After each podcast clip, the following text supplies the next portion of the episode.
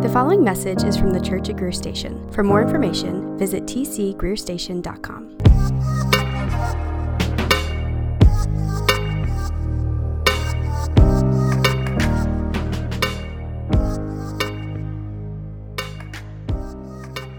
Tonight, we are continuing in our study of the book of Ecclesiastes. We are in chapter 10 of Ecclesiastes this evening. We have been walking carefully through this, sometimes confounding, really helpful, really challenging book as a church family. We're in Ecclesiastes chapter 10. I will read, we'll be reading that scripture here in just a second. Now, Ecclesiastes is considered one of the books of wisdom literature in our Old Testament, in our Hebrew Bible. The wisdom literature are books that are these kind of poetic reflections on the good life. They're concerned with the question of what it means to, to live life well. Like, what does a, a well lived life look like? Probably the most famous of all of the, the wisdom literature is the book of Proverbs. You're probably very familiar with the book of Proverbs. If you, if you grew up in church, if, even if you didn't grow up in church, you're probably ve- very familiar with the contents of the book of Proverbs. The book of Proverbs is devoted to the question of wisdom. Now, the Hebrew word for wisdom is most basically, it, it means something like skill or proficiency. Proficiency specifically with an instrument or tool.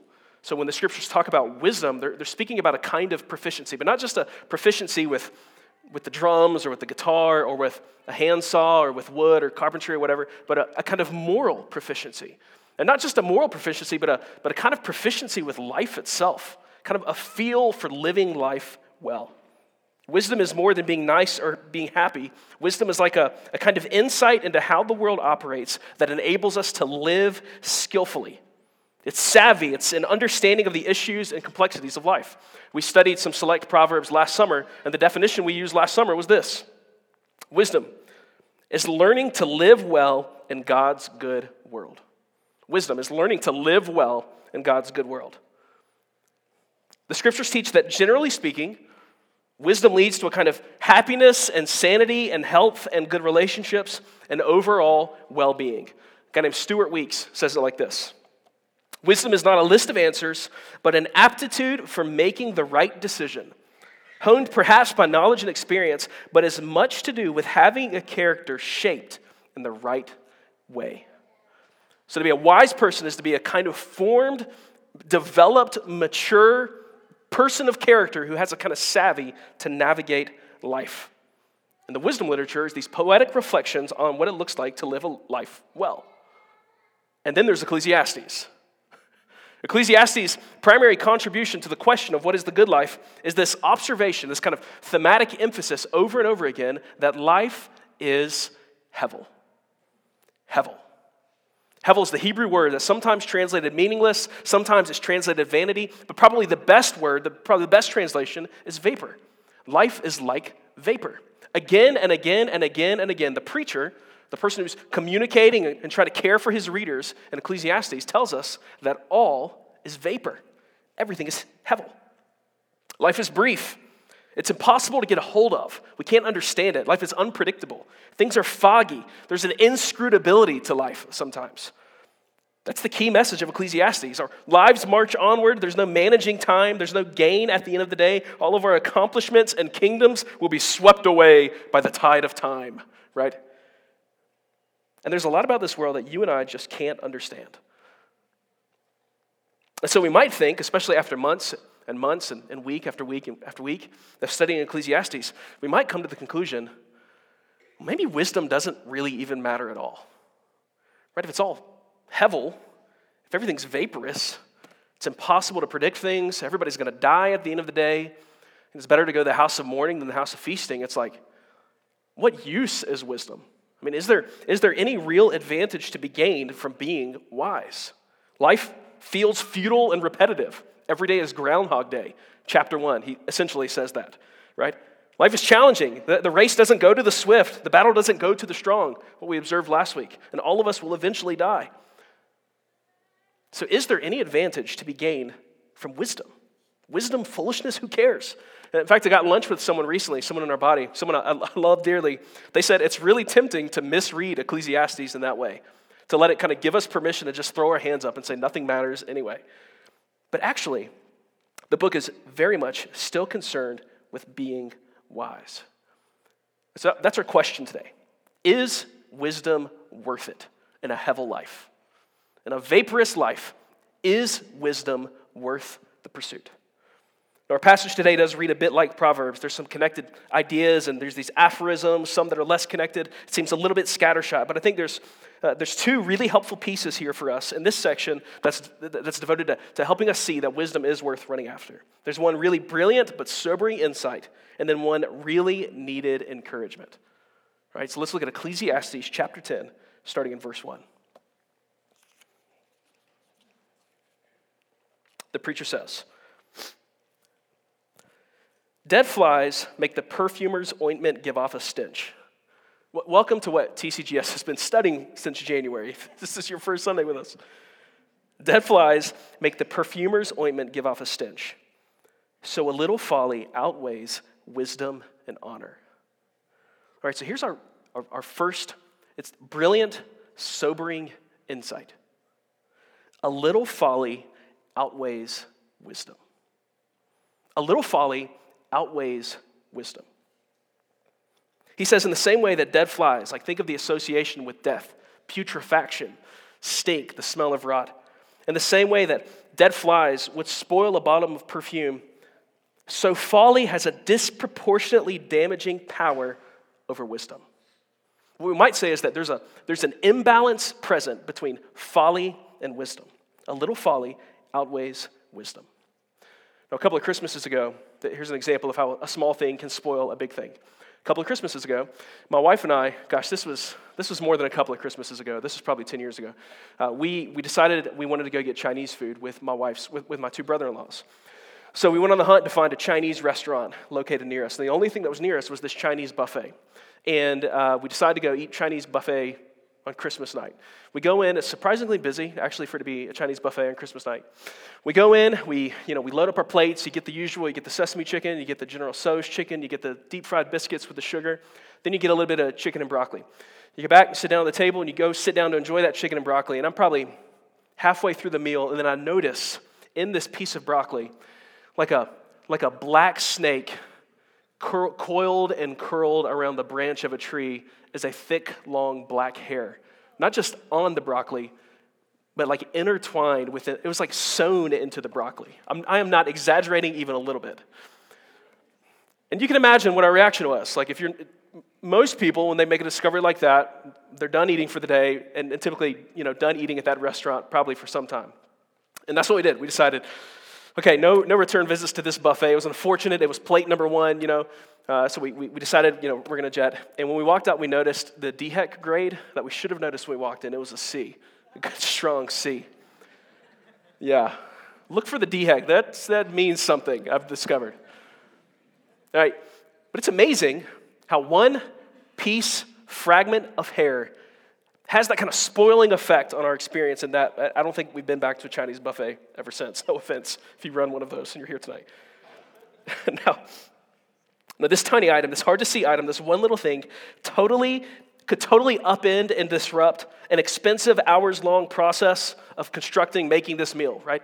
The same way, a dead fly totally disrupts and upends and spoils this ointment. This expensive, uh, you know, uh, it, it took however long to prepare this, to achieve this kind of perfect scent. It's spoiled by something so tiny as a dead fly. There's an imbalance present here.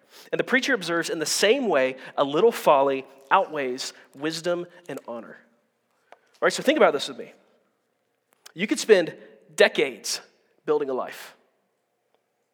You could bust your tail in school. You could bust your tail networking, building relationships. You could work hard to find and marry the guy or gal of your dreams. You could have kids. You could ascend the ladder. You could establish a household, and you could throw all of it away in seconds. How many cautionary tales have, been, have we seen firsthand that this is the case? That a, little bit of folly outweighs wisdom and honor. How easy is it to tear something that is really good down, to just tear it down willy nilly with folly, with bad decisions, with bad leadership, with, with, with foolish, unleadable people who uh, disrupt and sabotage an organization from the inside. Maybe you've seen someone's immaturity tear a good family apart. Or the example that uh, the author, the preacher of Ecclesiastes has referred to again and again is you could, you could spend your life building a kingdom, building an empire, building an estate, only to give it to your son who could be a fool, who could sell it the, the, moment that you pass away. Because a, a little folly outweighs wisdom and honor. I think this is kind of like a, a Proverbs and a minor key moment for us. The preacher observes that this is just a feature of a fallen, hevel world that this imbalance is present, that wisdom is delicate, that a, a, life built on wisdom is delicate, and it is easily overturned by folly. I think it's good for us to just kind of sit under that and ingest that. Just a second to, to really see and feel sobered by this. At any moment, we could ruin our lives. I mean, I was reflecting on this recently. I mean, you hear, I mean, almost weekly of some, some pastor in ministry who's totally upended his deal, you know, wherever. And it's like in, in the course of seconds, this person made a decision that broke everything. Now, don't misunderstand. I, I don't think the author, the, the preacher here is saying that there's no such thing as grace or second chances, or that things can't be rebuilt and renewed once broken. I, don't, don't take that from this passage. But the point that he's making is that folly has a way of spoiling really good stuff. And it doesn't take a lot of folly for the good stuff to be spoiled. Now, what's one place that we see this imbalance really clearly? One small thing that has a tendency to steer the ship in some unhelpful ways. Verse 12. The words of a wise man's mouth win him favor, but the lips of a fool consume him. The beginning of the words of the fool's mouth is foolishness, and the end of his talk is evil madness. A fool multiplies words. Though no man knows what is to be, and who can tell him what will be after him?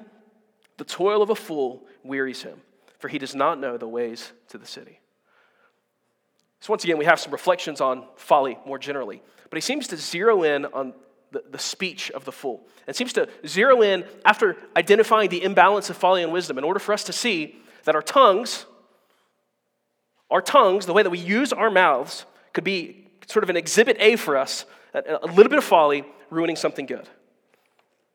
And I think when we get to James chapter 3, James has this section of Ecclesiastes in mind. James chapter 3, beginning of verse 5. Have this on the screen. James, the brother of Jesus, writing to a group of believers in Jerusalem, says this The tongue is a small member, it's a small part of the body, yet it boasts of great things. How great, and, and, he, and he's being ironic there. Like, the tongue is a small member, yet it boasts of great things. Like, it's capable of doing some really great things. Watch. How great a forest is set ablaze by such a small fire. And the tongue is a fire, a world of unrighteousness. The tongue is a fire, an un, a world of unrighteousness with its own ecosystems and its own orbit and its own rules of gravity. It's a whole functioning deal. The tongue is a world of unrighteousness. The tongue is set among our members, staining the whole body, setting on fire the entire course of life, and set on fire by hell. Pretty dramatic language. Maybe you've seen this. The way a stray word spoken in the heat of passion can ruin a life, or it can spoil a friendship, it can ruin a relationship, it can totally break a child, like a small spark that sets a forest ablaze. There's an imbalance that's present here. A small bit of our bodies with a disproportionate blast radius, James says. Because a little folly outweighs wisdom and honor. Let's keep reading in James 3, verse 7. For every kind of beast and bird, of reptile and sea creature can be tamed and has been tamed by mankind. I take that to mean we once rode T Rexes. But no human being can tame the tongue. No human being can tame the tongue. It is a restless evil full of deadly poison. We tame dogs and elephants and alligators and dolphins, but we've not yet figured out our mouths. Verse 9. With it we bless our Lord and Father, and with it we curse people who are made in the likeness of God. He says, with the same mouth, we praise God and we eviscerate family members. We represent family members and friends super uncharitably. We speak negatively about them behind their backs. And then notice how he explicitly draws on Genesis 1 here. He says, People that are made in God's image, it is, a, it, it is a tragedy that we speak to them in the ways that we do because they're made in God's image. Verse 10 From the same mouth come blessing and cursing. My brothers, these things ought not to be so. Does a spring pour forth the same opening, both fresh and salt water? Can a fig tree, my brothers, bear olives, or a grapevine produce figs? Neither can a salt pond uh, yield fresh water. It should not be so that the same mouths that praise the Lord curse our brothers. And it's good for us to pause here for a second and think about the imbalance here the imbalance of the tongue and everything else. These are challenging words for us. How does this passage challenge you? The way that you use your tongues, the way that you use your mouth. Do you have a tendency to fly off at the mouth? Do you have a tendency to speak too much or to speak too quickly?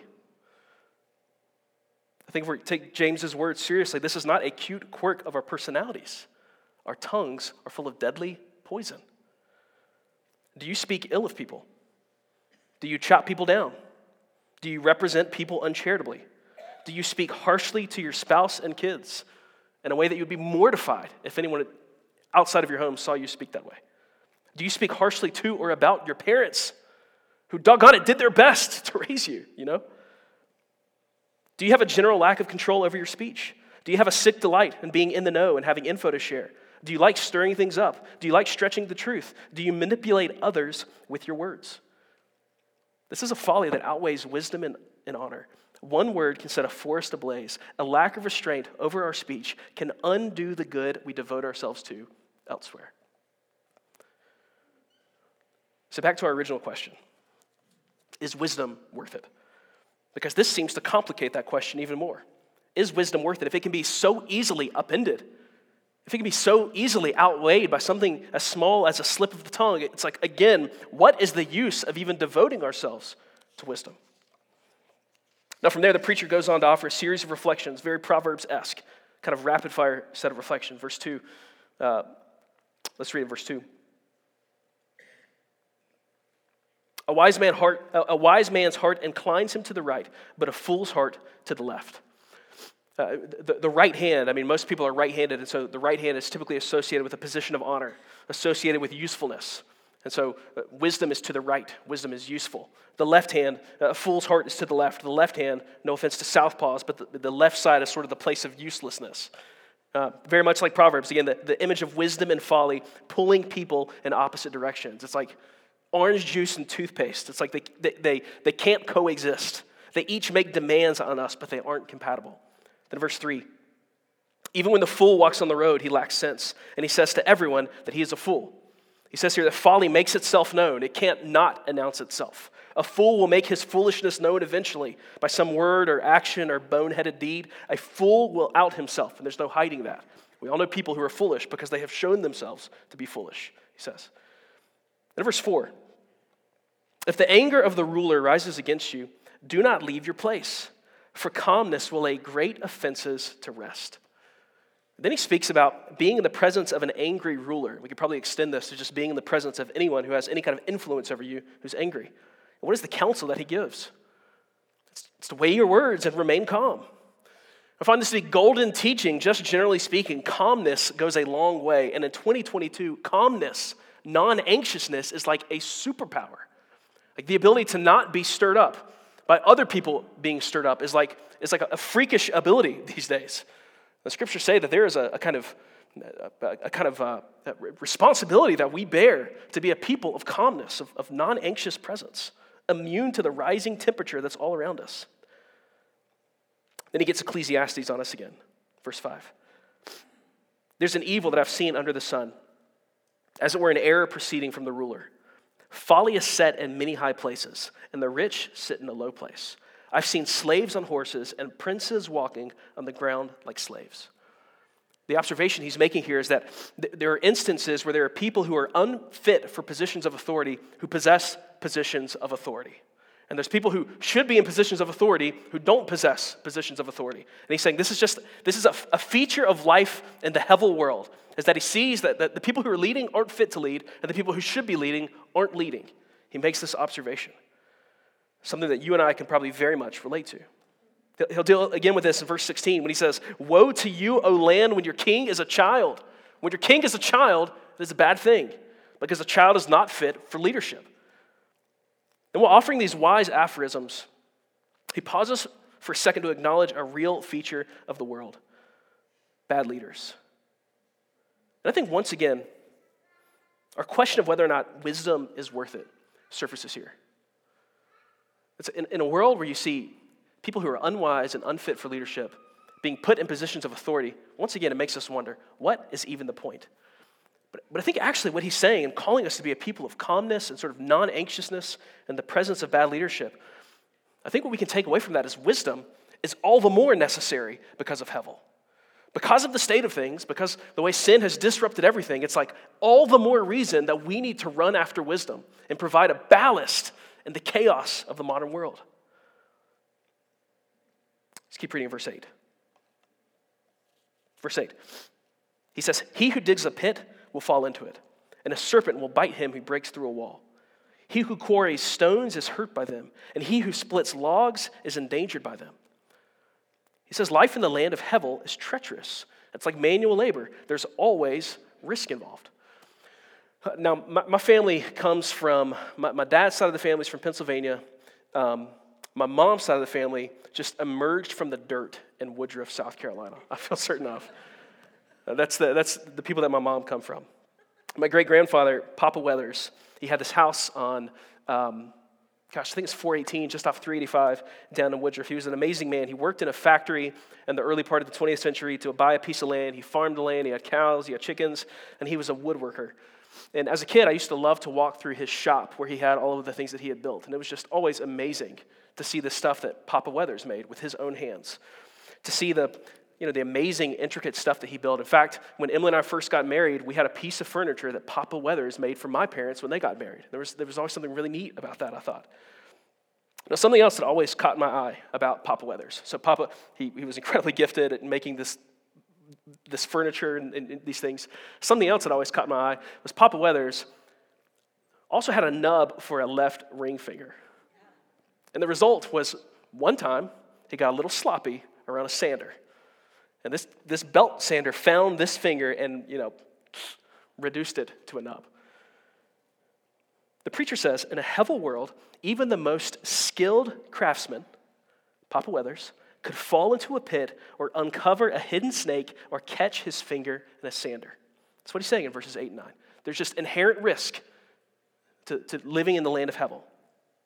And then he says this Since there's inherent risk there, there's no need to walk around with blunt instruments. Verse 10. If the iron is blunt and one does not sharpen the edge, he must use more strength. A blunt axe requires more effort, like using a drill with low battery. It's just not as effective. Listen, but wisdom helps one succeed. All right? So here's our encouragement. Here, here's the preacher's answer for us our question of whether or not wisdom is even worth it at the end of the day.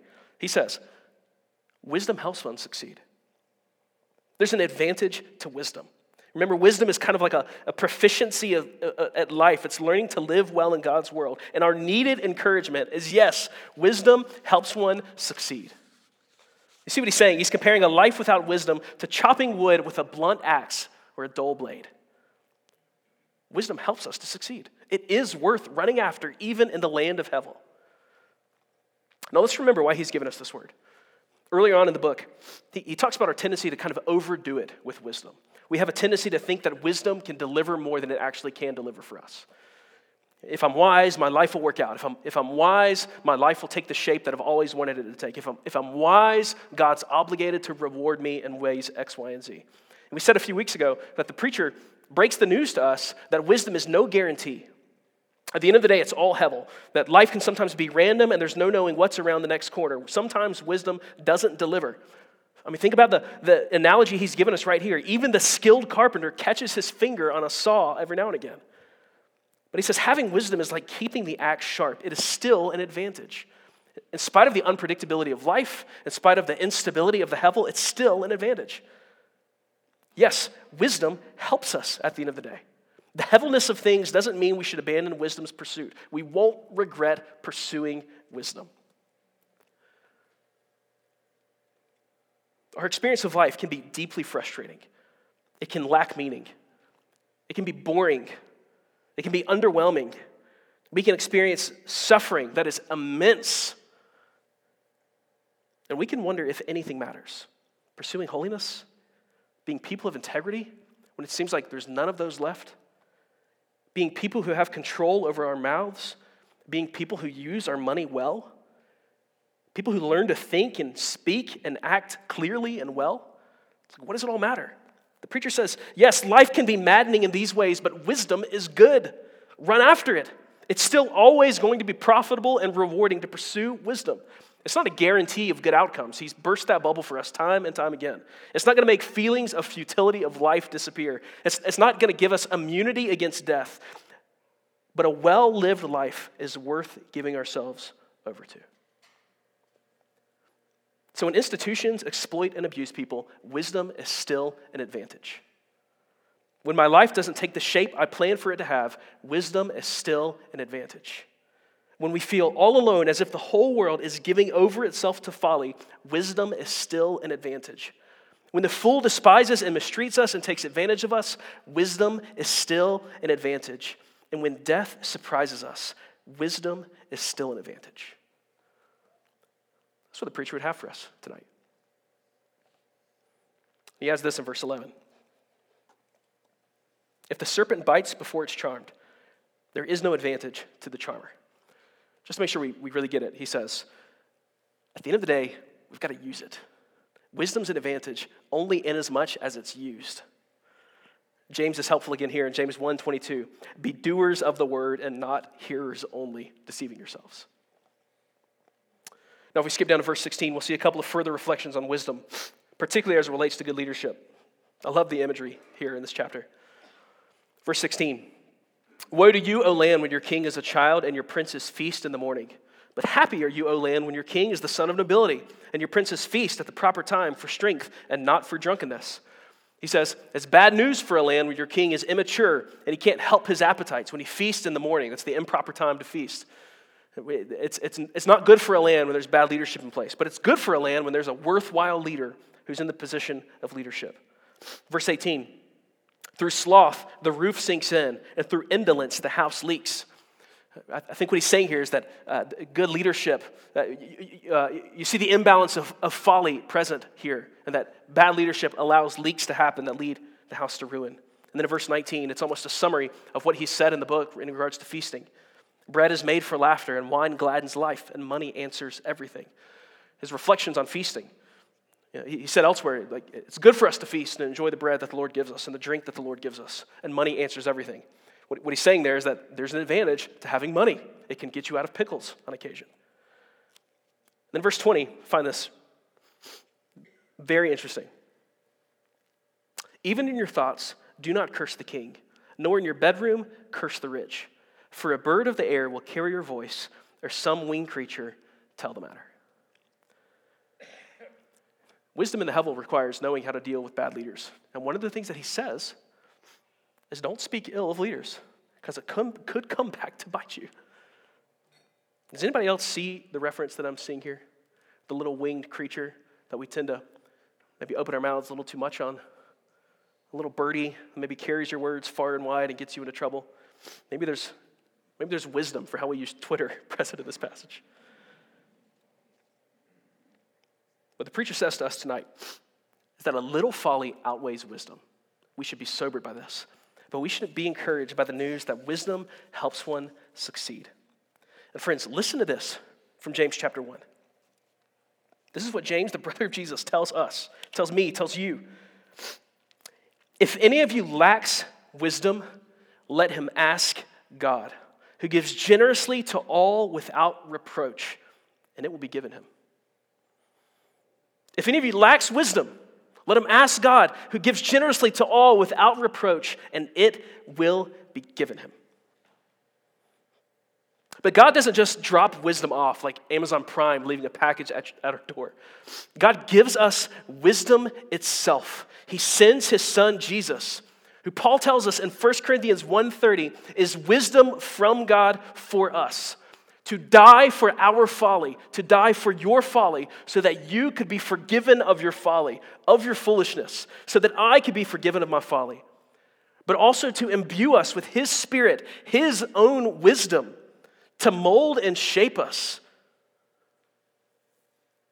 We ask God for wisdom, and He sends us Jesus. And as those who have entrusted our lives to Christ, we give ourselves over to Him and say, Jesus, give me your spirit by your word and through your people. Fill me with your spirit and help me to live a life patterned after your life, a life of wisdom that's not ruled by my appetites and by my foolishness, but is ruled by the spirit of wisdom and insight. As Paul calls it in Ephesians 1 17. And so, in spite of the hevel, we spend our lives reading Jesus' word as if Jesus is behind it, as if it is living and active and breathing and interacts with us and works in us. We spend our lives abiding in prayer, opening our hearts before God and asking Him to pinpoint areas where we need to grow and be shaped into Christ. We spend our lives putting off sin and foolish practices and putting on righteousness and wise practices. And then we spend our lives dropped into a community of believers some who are a few steps behind us, some who are a few steps ahead of us. And God uses them to sharpen us. He uses us to sharpen us in our pursuit of wisdom as a church family. Wisdom is an advantage, and wisdom came to us in flesh and blood in the Lord Jesus Christ. Something I'm always struck by when we talk about Jesus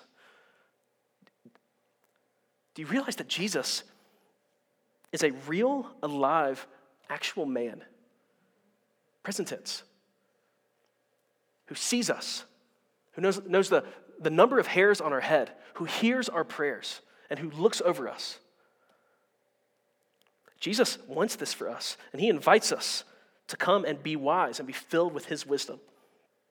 His spirit and his spirit written word invite and teach us how to be wise and how to live well. And when we pray for God to give us wisdom, it totally goes with the grain of exactly what He wants for us. Now, once a month, we devote ourselves to the taking of the Lord's Supper. The Lord's Supper is given to God's church for several reasons. And one of the ones that I find most encouraging is that as we look at the bread and as we look at the juice that's right here, it reminds us, like viscerally, literally, that Jesus is alive and that Jesus has a body and that Jesus' body was broken for us and it's as real and tangible as this bread and his blood was shed for us, is as real and tangible as this juice.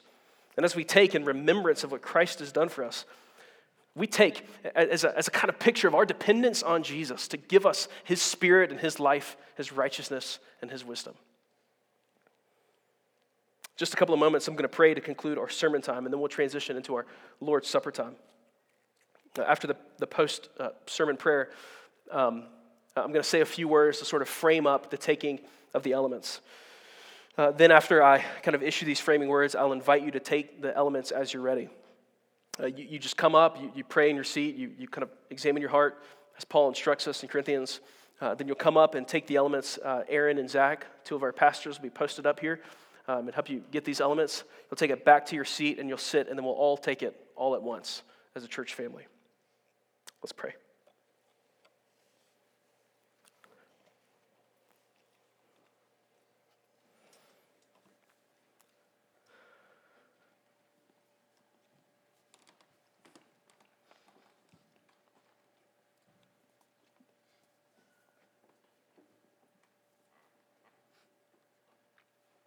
Lord Jesus, we come to you as the living, breathing King of Kings.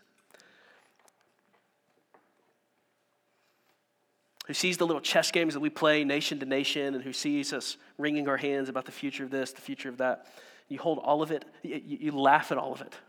The, the futile efforts of the nations you hold in derision.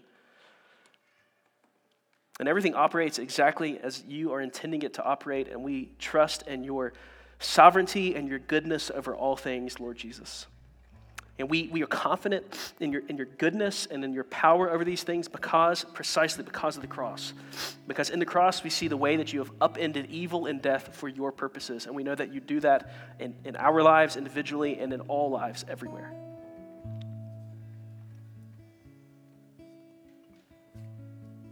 Lord Jesus, I pray that we would be a people who devote themselves to wisdom not wisdom in the abstract as a bullet point document, but wisdom as it is embodied in you, Jesus. Pray that we would devote ourselves to your word so that we can be near to you and, and in prayer and all these things I listed a moment ago. We pray that your spirit would fill us and teach us and mold us. Pray that you would knit us together as a church family and receive wisdom from one another. I pray as we take these elements tonight that our faith would be strengthened and nourished. And that for those who are in here tonight who have not yet believed on you, Jesus, we pray that your Holy Spirit would open their hearts and allow them to see their need for a um, folly atoning Savior. We love you and we pray this in your name, Jesus.